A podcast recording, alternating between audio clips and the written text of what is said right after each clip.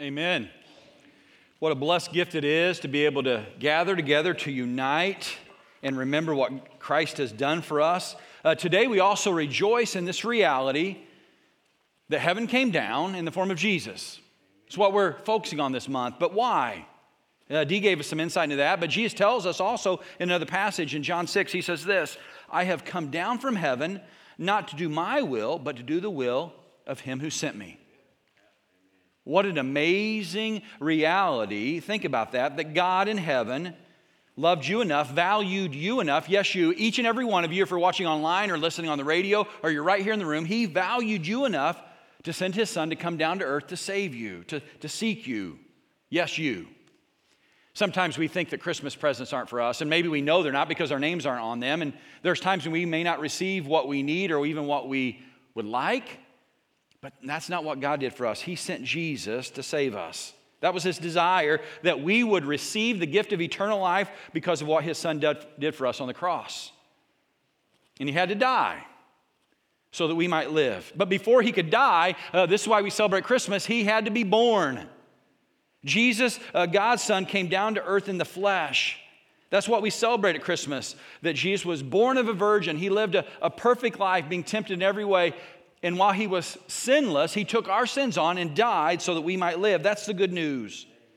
God coming down, becoming a man, taking on flesh. That's radical thinking.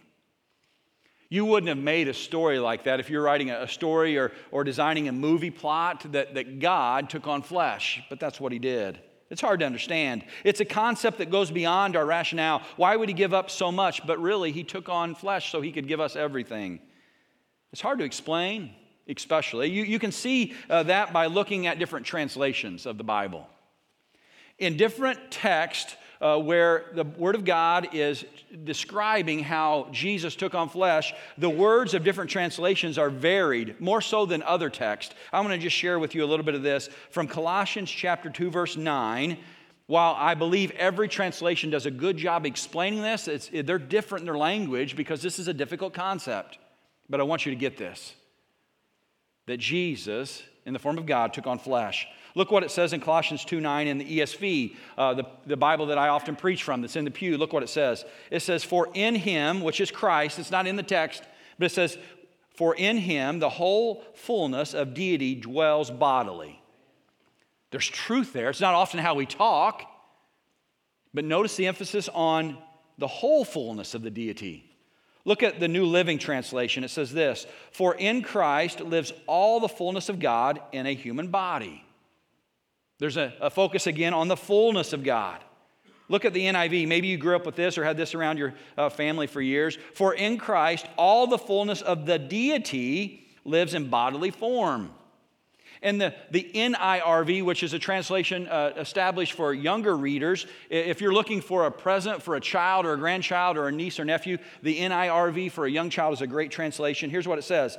"God's whole nature is living in Christ in human form."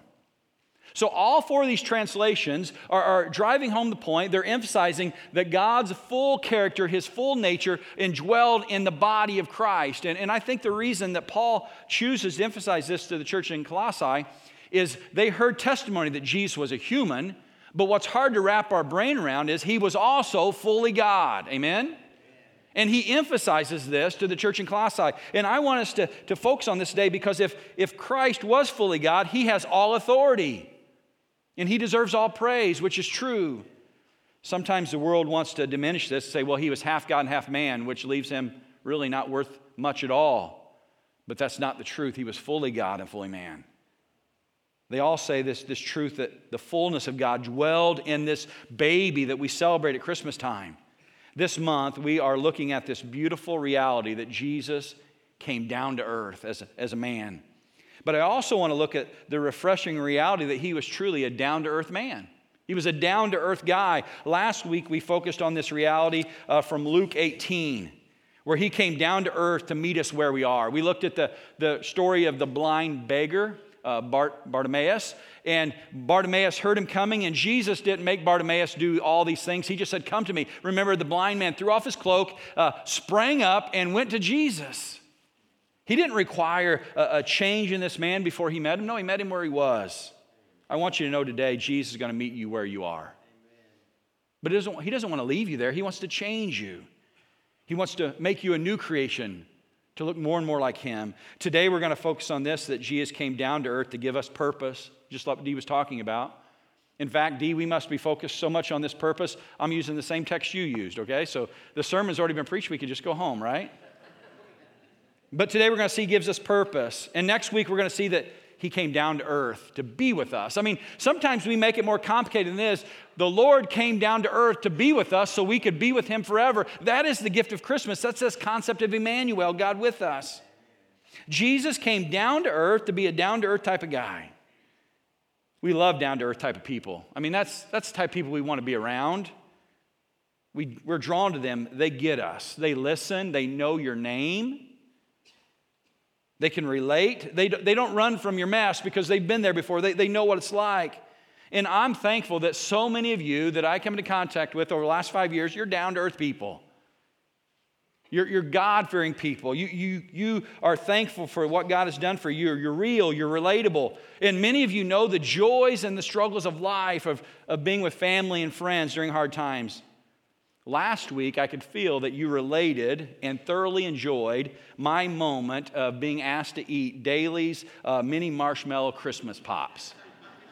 I could just sense your relatability. Many of you have kids or grandkids, you've been there before. Man, I sense your enjoyment of that so much so that I asked Daily to make a double batch for us today, okay?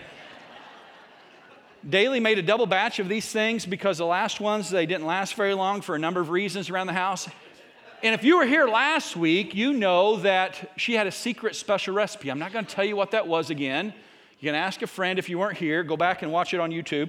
But she made this double batch. And the reason she did this is I noticed how much you guys related to this story. And I wanted you to share in these. So here's the reality. Here's half of this batch. And I'm ready to share. And the boys are like, oh, no one wants to eat those. I said, I think they will. And so Daly was really encouraged about being able to do this. Surprisingly enough, she said right off the bat, do you think we can share with one special guy at church? And I said, well, who is it? And she said, Mr. Ed Noggle. And I was like, I don't know why not. So Ed, if you'd come up right now. Let's give it up for Ed. He's so kind. Come ahead up here, Ed. Before you dive into these, I want you to know Daly was afraid. She knows how generous you are and always sharing with others, and you never hold back for yourself very much. She said, Ed's probably not going to want to take these because he's always giving things away. But she wanted me to remind you that caring is sharing, okay? So if you'd just go ahead and pick one of these. And if you get just one? Just one, just one. I'd like to share with my wife. Oh, you can have two then. That'd be great. Am I supposed to eat it? Go ahead and try that, yeah. Wow, look at that. He's brave. Thank you, Ed. Oh, that one came apart. Let's try to get another one there. We'll stick it with this. Oh, it's stuck. Yeah, there we go. Here, you can have that one, sir. All right, I'll take this one, too. Let's give it up for Ed. Hey, in all reality, I love having fun with Ed, but also I wanted to let you know the reason I put this before you today is I put this before Daly this week. And you should have saw her face light up when I said, Daly, I've got something you can help me with for a sermon. I need your help. Here's what I want you to see here. She all of a sudden saw her purpose even in that moment of what she was called to do. And she became excited. I realize on that why she became so excited is seldom do I call her to help me with much. It's just the reality. When I need help around the house and in the garage or out in the yard or maybe even with a project, working on a refrigerator or whatever it may be, you know who I call? A boy. I usually start with the oldest one that I think's there. I may say Dawson. And then if I am stuck in a position, I will go through all their names just seeing if any boy will respond, okay? That's the reality of how that goes. But I realize very seldom do I ever say, Daily, will you help me with this? But this week when I said, Daily, I need your help, she lit up because she had a purpose. She knew that I saw value in her and what she could help me with this week. And I'm so thankful that Ed allowed me to bless Ed through her skills and ability. And the recipe was tweaked just a little bit, Ed, from last week, okay? So you can rest easy with that. But I gave her a purpose. I pray that today you see each and every one of you, no matter what your name is, whether it's Dawson or Daly, Dave or Sally, you have a purpose from Jesus Christ, amen? And he is going to share that with us. It's the same purpose that he had. My prayer is today that you realize that or maybe reminded about your purpose, each of you. Turn with me in your Bible to the passage that Dee shared with from already, Luke chapter 19. Last week we were in Luke 18 with blind Bart. This week, Jesus is still on the way to Jerusalem. He's traveling with that big crowd, and he's about ready to meet a man named Zacchaeus, a little man. But this inspired one of the most popular songs about Jesus of all time, this passage. I believe it displays some of the highest theological accuracies concerning the concept of Emmanuel, God being with us, of any song I've ever heard. And I just want to share with you just a little bit of this high theological song right now. Maybe you've heard it. Zacchaeus was a wee little man, and a wee little man was he. He climbed up in the sycamore tree, for the Lord he wanted to see. Help me if you know it.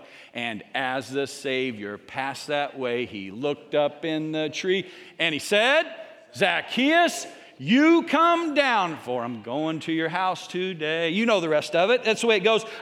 What a high theological song of God's desire in the form of Jesus to be with us sinners. Jesus says, I'm going to your house. Let's look in the text. It's not just a children's song. It's the Word of God. Chapter 19. He entered Jericho, which is Jesus, and he was passing through. Remember, he just helped blind Bart, gave him his vision. He threw off his cloak, and he's there, and he's still moving towards Jerusalem. He's going through Jericho, and behold, there was a man named Zacchaeus. He was a chief tax collector and was rich. The idea of being a chief tax collector, if you do a little study in this, he's not mentioned much. Oftentimes just a tax collector. But this was a chief tax collector. This guy, who was a Jewish by nature, he was from the line of Abraham. He had traded a lot of that relationship, if not all of it, to be in line with the Roman government. And he was allowed as a chief tax collector to charge his Jewish counterparts whatever amount he determined. And his only goal was, his goal was to get as much from them as he can beyond what the Romans want. And if it got anything extra, he could hold back for himself. This guy got rich from his own family and friends. And it killed his relationships with them. And I think over time it ruined his heart. But on this day, this rich chief tax collector was looking for Jesus after ripping off his own people. Look what it says in verse 3. And he was seeking to see who Jesus was, but on account of the crowd he could not, because he was small in stature. So he ran on ahead and climbed up in a sycamore tree to see him, for he was about to pass that way. He was going through Jericho. And when Jesus came to the place, he looked up and said to him, Zacchaeus, hurry and come down, for I must stay at your house today. So he hurried and came down and received him joyfully. Don't overread that. Don't pass over that too fast. Look, so he hurried down and received him joyfully. And when he saw it, they all grumbled. And when they saw it, they all grumbled. This is talking about the people, the crowd. He has gone to be with the guest of a man who is a sinner. And Zacchaeus stood and said to the Lord, Behold, Lord, the half of my goods I give to the poor. And if I have defrauded anyone of anything, I restore it fourfold, 4 times. And Jesus said to him, Today salvation has come to this house, since he also is a son of Abraham. He's been from the line all along. For the Son of Man came to seek and save the lost. He came to seek and save. That was the purpose from the beginning. Jesus came down to earth to save those who had departed, those who were lost in darkness, those who had went away. That's the purpose of Jesus, and that's the purpose he shares with those who follow him. But the world would try to distract us from it. They did to him. You can see it in the text. Don't forget, this is the same crowd that told blind Bartimaeus, Shh, Jesus doesn't want to have anything to do with you. Be quiet. It's the same crowd that wants Jesus to overlook this Zacchaeus. Jesus surely doesn't have time to be with this man. The crowd was ready to overlook him because he was a sinner. This so-called crowd, this of religious leaders and people wanting to be around Jesus, never really understood his mission at this point. Notice they didn't give Zacchaeus the credit to even say his name. They just called him sinner. They didn't say, oh, that's Zacchaeus. They went to be with Zacchaeus. They say he's went to be with a sinner. This type of attitude is not down to earth. In fact, it's haughty and it's unacceptable. Shame on us. This is where the rubber hits the road right off the bat here. Shame on us as followers of Christ, as Christians, when we label someone that is different, someone that's outside, someone that we naturally don't relate to by merely saying they're a category instead of getting to know them and calling them by name or a friend. How often do we overlook someone because they don't naturally fit in and we judge them without really knowing them? I wonder how often you do that. Now, you probably don't say, oh, they went to be with a sinner or the pagan or a heathen. We probably don't use that language. But if you look back on your life this last month, this last year, there's probably times when you categorize someone as just a category instead of really being with them. We may say stuff like this, oh, they're a druggie. I know I've done that. Or a drunk. Or they're from the wrong side of town. Or they let me down. How many times have we said, well, the reason I don't hang out with them, they let me down. They're that group. Or they're poor, or they're just way too rich for me to fit in with them. Or they love cats, or they're flat out Democrat, who knows? You're like, is he only going to go there? No. Or don't hang out with him, he's too Republican. It goes either way, doesn't it? We label groups of people and we dismiss ourselves from being with them. That's what they're doing. They're like, he's going to be with the sinner. I don't know, maybe it's simple as he's going to hang out with people from Vandalia or from Missouri. You know what it is. You've got an issue where you've categorized people, and maybe it's much more personal than the things I've even mentioned. But shame on us when we dismiss people because they're different. How often do we identify someone from a distance and we dismiss them? How often do we not really take time to know them and we walk away? That's not down to earth at all. That's not Jesus. We got to follow his example. Jesus shows us the example because he says directly to this sinner, he says, come down because I must stay at your house today. Jesus stayed on purpose to seek and save the lost. He wanted to get to know Jesus. And here's my suggestion to you. When we follow Jesus, we can see others for who they are, not just for what the world says they are. You know, and who they are really, even though we're not going to say it out loud because it's not really appropriate to lead with this, we need to see people for who they are the same way we are before we met Jesus, a sinner who needs a Savior. That's who people are. That's why we really spend time with them. We don't spend time with them because their political views match up or they're sports fans of the same team. We line up with people because they need Jesus. Amen. They need a Savior. We need to point them to the one who came down and is down to earth. We need to be willing to slow down and spend time with them just as Jesus did. Look at the text. He took time to slow down his busy schedule. It wasn't even Christmas yet. Look what it says in verse 1 again in chapter 19. Jesus, or he entered Jericho and was passing through. He was just going to pass through. And yet he sees this man who is hungry, who is lost. He says, I must stay at your house. I must spend time with you. Jesus saw Zacchaeus and he called him by name. I challenge you today to go see someone who you know is hurting, you know is lost, and call them by name and say, I'm ready. I need to spend time with you. Can we just hang out? You could be thinking, well, Jesus didn't have anything better to do. I'm busy. I'm a teacher. I'm a farmer. I'm a pastor. I'm a mother of 5. I'm a grandfather of heard a person who's grandfather of like 80. You think we're busy. Jesus didn't have anything to do. He didn't even have a job. Well, we're wrong. He had already fixed his eyes on Jerusalem. And this same chapter of Luke 19, if you read over a little further, boy, did he have a place to go. He was going to Jerusalem. The same chapter, in chapter 19, he was headed for the triumphal entry. And just a few days away, they were going to cry, he's the king, he's Hosanna. He was going to the cross. And yet this man who was about ready to die for all humanity slowed down to be with one man. Amen. He was going to save the world, and yet he says, I must be with you today. Zacchaeus. Don't miss this. Jesus, who had a week left on this earth, stopped to start a relationship with a man others had mocked. Remember, Jesus said, I must stay at your house. His passion kept him focused. And what was his purpose? To seek the lost. He was lost. It wasn't just that he didn't have a map of Jericho, by the way. He knew Jericho. It wasn't just that his iPhone had lost connection to the ping tower, you know. He had trouble. He was lost. What does lost really mean? According to the text, according to the Greek, it's the same word here used in John 3:16 for perished. Apolomē.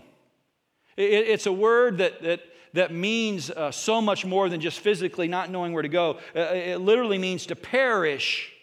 To be so much in danger that you're never coming back, to be ruined, to be destroyed. And I believe Zacchaeus knew that's where he was. He was ruined in relationship.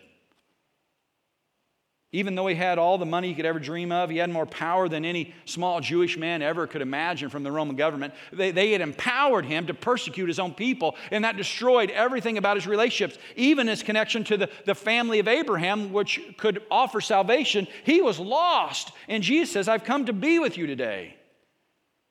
Maybe you're here today and you feel that way. I know probably at least one person.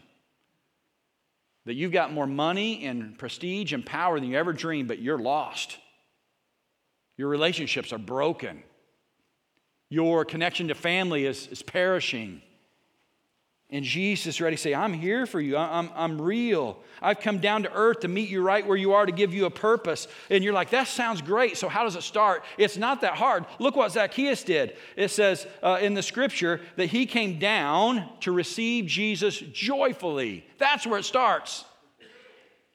Well, this is good news, guys. You don't have to do X, Y, and Z and hold this foot up and put this forward and repeat this verse. The Bible says Zacchaeus started a relationship with Jesus by receiving him joyfully. I'm asking you to do that. Don't wait. Don't try to figure a bunch of stuff out, but just receive Jesus with joy, knowing that he came to save you. Don't miss this. You do not have to achieve some high level of spiritual accolades to be saved. You don't have to climb a religious ladder. You don't even have to climb a sycamore tree because Jesus allowed himself to be put on the cross and nailed to the cross to die for your sins so you could receive him joyfully. That's the picture of Christmas, that he came to be with us. I wonder if you've received him with joy. There's a picture that's burned in my mind that shows receiving Jesus with joy. It's Baylor Whittick about a year ago, I guess now. I should have done my research. But Tiffany, my wife, is baptizing him here. And you can see two faces of joy as Baylor is baptized and receives a brand new life in Jesus. That is a face of receiving Jesus with joy. I wonder if you've had that time in your life where maybe you realized that you no longer have to work out all the details of theological knowledge. You don't have to get your life perfect, but there's a coming point where you allow yourself in baptism to become dead to your sin and raised to a brand new life, and joy comes. Not because of what you do, because of what Jesus has done. If you've never received Jesus with joy as your Lord and Savior, let it be done today. Let that hope come. And it's not a hope where I wish, well, this is under the tree. The hope of Christmas is that when you receive Jesus and you're made new, your hope is certain that you will be with him again in heaven. Eternal life is secure. What a great hope. Another thing that happens when we receive him with joy, not only do we have hope, but he changes our name. Look back to verse 9 of this passage. Our names are changed. Jesus says to Zacchaeus, today salvation has come to this house since he is also a son of Abraham. He says, okay, I'm linking you back to being in the line of Abraham. He says, the Son of Man came to seek and save the lost. He says, you are a son. When everyone else has called you a sinner, when everyone else has called you crazy, when everyone else has condemned you and ready to walk away, he says, you're in the family. Here's what I want you to know. Today when you receive Jesus, you're a part of the family as a son or daughter. Your name is changed from a sinner to those who have been saved. Paul puts it this way in 2 Corinthians 6. He says, I will be a father to you, and you will be my sons and daughters, says the Lord Almighty. That's a promise. Jesus came to draw us into this family. Zacchaeus was in the family, and it changed him. He realized the blessing, and he responded. Now, I don't want to overlook this. This is not to receive salvation, but when he realized he was brought into the family, when he realized the grace that was poured on him, he says, I want to bless others. He says, I'm going to give half of everything I have away, and if I have wrongfully taken from someone, I'm going to repay them fourfold. He is quoting an Old Testament principle there that if you have wronged someone and taken their possessions by fraud, that you should repay them four times over. Zacchaeus saying, I get it. I've messed up. I'm making things right. But here's the reality. He already knew that God had made things right, and he was just being generous as he had been received generosity and grace. One of the most down-to-earth things we can ever do when we receive the grace of God is to share it, to be generous with others. Zacchaeus says, I've received this. Now I want to share it with those who I've mistreated. The interesting thing is, this was a two-way street. He had mistreated these people, but they had most certainly mistreated him. So he says, I'm going to be generous to those I've mistreated and those who mistreated me because I am in the family of God. I think some of you are being called today to receive Jesus with joy for the first time. You may have even given your life to Jesus as a boy because someone told you this was the thing to do, and if you didn't do it, you're going to hell, and you've always been scared, you're still scared. Maybe you need to come before Jesus today and say, Jesus, I'm receiving with joy, and my life has changed, and it's going to change my attitude to the people I've mistreated, to the people that have mistreated me. It's going to change everything. But you know the best thing you can do to share with someone who you've mistreated or mistreated you is that you help them find Jesus. Amen. Because they're lost. To share with them the gift, invite them to know the purpose of why Jesus came, to seek and save them, to die for them. That is the gift. I want to make it real easy this time of year. You can begin to share Jesus with someone you've been in a relationship with. Maybe you've mistreated or they mistreated you. Really surprise them and invite them to share with you this Christmas here at Greenville First Christian Church. You may know this. It was in the newsletter. The highest percentage of return on an invitation will come this next 2 weeks. As you know someone who is lost, hey, just come to church with me. And I promise them two things, especially if they come on candlelight service. We're going to give them a gift, and I will share the gospel. This is the two things I know will happen. And here's a third. We'll have candles, okay? We will do that. But they will receive a gift. We'll share the good news of Jesus, and we're going to have in a moment that you would want to share with anyone. But invite them. It's very likely they will say yes. Our candlelight service are Friday at 6:30, and then on Christmas Eve at 2, 4, and 6. I wonder who God's calling you to say, I want to spend time with you. You must come and share with me in this. Because God's purpose is to seek and save the lost. You may not have to tell them right off the bat, but you know that's why you're doing it. Maybe invite them to share with you on Christmas Day. Or maybe start the new year off right on January 1st, seeking Jesus.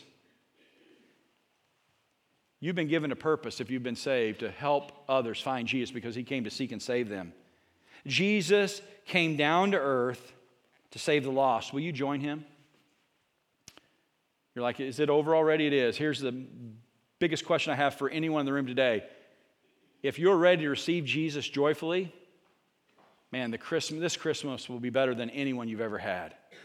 Receive him as your Lord and Savior. Run to him like blind come to him like Zacchaeus and say, you may come into my life. I am your son. I am your brother. I am your sister. Have you received him? If not, the invitation is open. Will you stand with me as I pray? Father in heaven, I thank you for today. I thank you for this often child story, this child song of Jesus seeking out Zacchaeus. But even before he went to the cross, he's like, I must be with this man. I must share with him the good news that he's in the family because what I give. Father, if someone here needs to have this eternal life that only Jesus gives, I pray that they would receive him joyfully, they'd be made new in baptism, and the joy and peace would overflow. Father, let us then, all of us who have received you, share you with others. For your glory, in Jesus' name I pray, amen.